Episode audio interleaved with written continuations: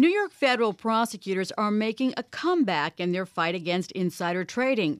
Not only will the former portfolio manager convicted in the most lucrative insider trading case ever have to serve out the rest of his nine year sentence, but the Manhattan Federal Appellate Court has lowered the bar for convictions for insider trading.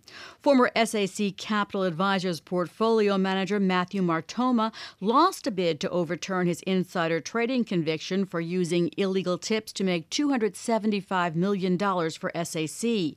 By a two to one vote, the Second Circuit widened the category of people who can potentially be prosecuted for insider trading. More than a dozen insider trading cases fell apart in the wake of a 2014 decision by the same court. So, where does the law stand now? Here to discuss that are two experts in this area of the law John Coffee, a professor at Columbia Law School, and Robert Hockett, a professor at Cornell University Law School. John, the question of what has to be proven in an insider trading case has gone all the way up to the Supreme Court. So take us on a short journey to explain where it stands. Fair enough and it really does change the law significantly to favor the prosecution. Prior to this case, the Supreme Court, both in its Dirks decision back in 1983 and in the Salman decision that it handed down last year, both emphasized that the prosecution had to prove not simply that the defendant used material and non public information to trade, but that the tipper had received some personal benefit from the tippee other words, that was distinguishing between mere gossip and a kind of predatory theft where you bribed an insider to get the information from the company. They recognized also, both those decisions, that there could be a special exception, a gift by an insider to his relatives or close friends. Uh, that seemed like a small case. What's now happened is that even after Dirks and Salman, the Martoma decision handed down yesterday says that any time information is given to anyone who is likely to trade based on it, that you expect will trade based on it, that will be treated as a gift. The prior case law, or at least the Newman decision in the Second Circuit, had said that it's only when you gave information to someone with whom you had a meaningful, close relationship.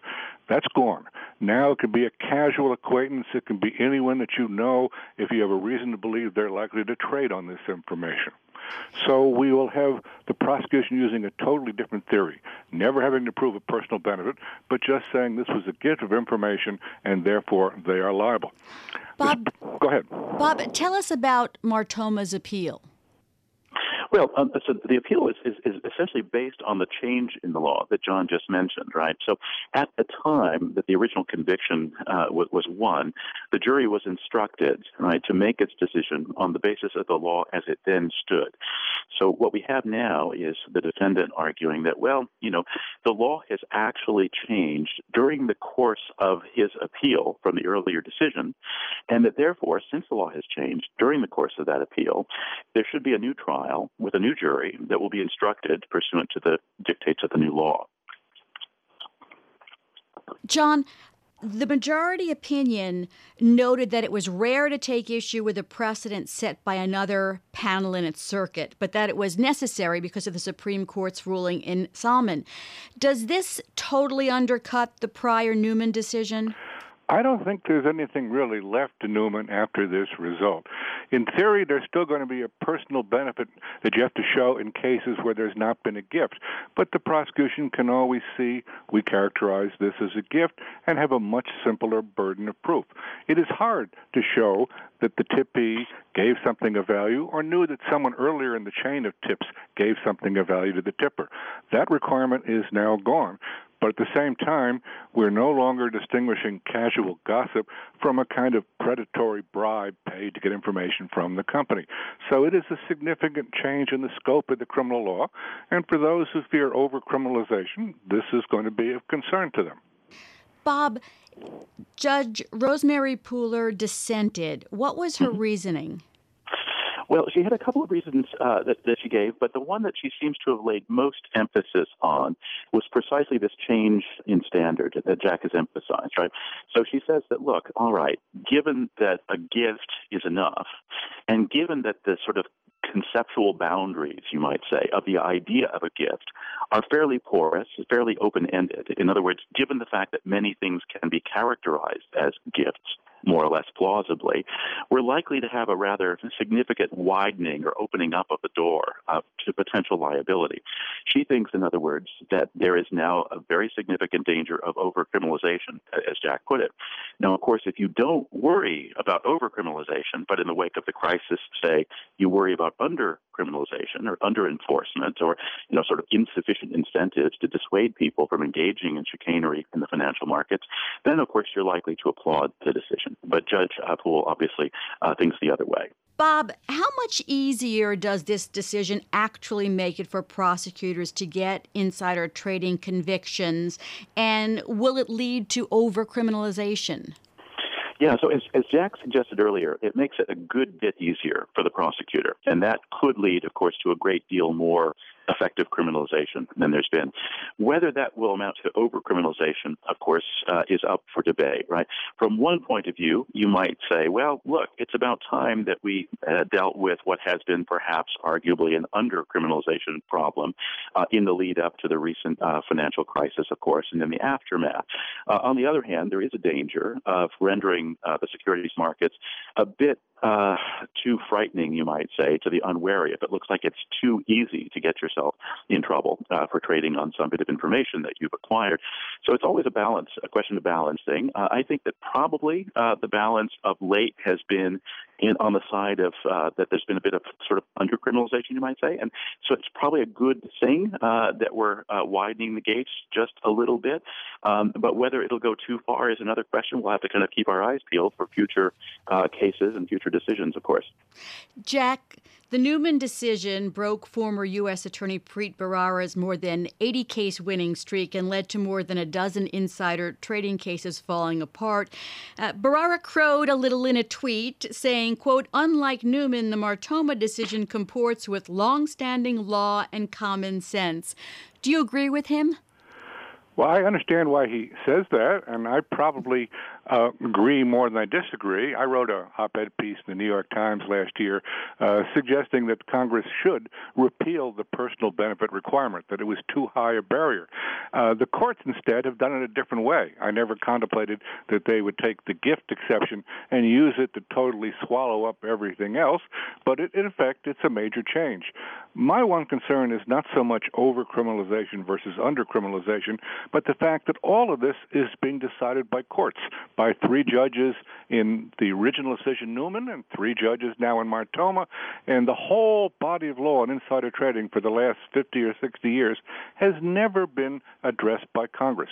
Congress just gets paralyzed on close questions, doesn't want to touch this, but ultimately, the criminal law is the area of law where we most expect the legislature to set the community standards. And it's somewhat strange that judges can swing it one, far to one side and then swing it back far to the other with just three judges deciding. Speaking of three judges, Bob, is it likely that if Martoma asks the Second Circuit to rehear the case en banc, the entire circuit, that the circuit might grant that? Yeah, so, so I think the Jack is a, a, better authority than I on the probability there, but I can, I, I, it, it's a, def, what I can definitely say is that it's, it's a, a, quite a distinct possibility, right? There are various grounds uh, that are usually given for an appellate court to sort of rehear a case on, en banc, uh, and one of them is a circumstance like the present one, uh, in which a three-judge panel significantly changes what has been thought to be sort of settled law within the circuit uh, in question. So there's certainly a ground for that. The other grounds, of course, are if the decision introduces a circuit split, uh, you know, between say the second and other circuits, uh, Jack would be well situated to sort of uh, discuss the nuances of uh, that possibility right. as well. Um, and uh, but but but again, one of the grounds uh, is is certainly present here, at least in potential. All right, Jack, you're on the spot now. Well, I would tell you that circuit courts disagree. They have different practices.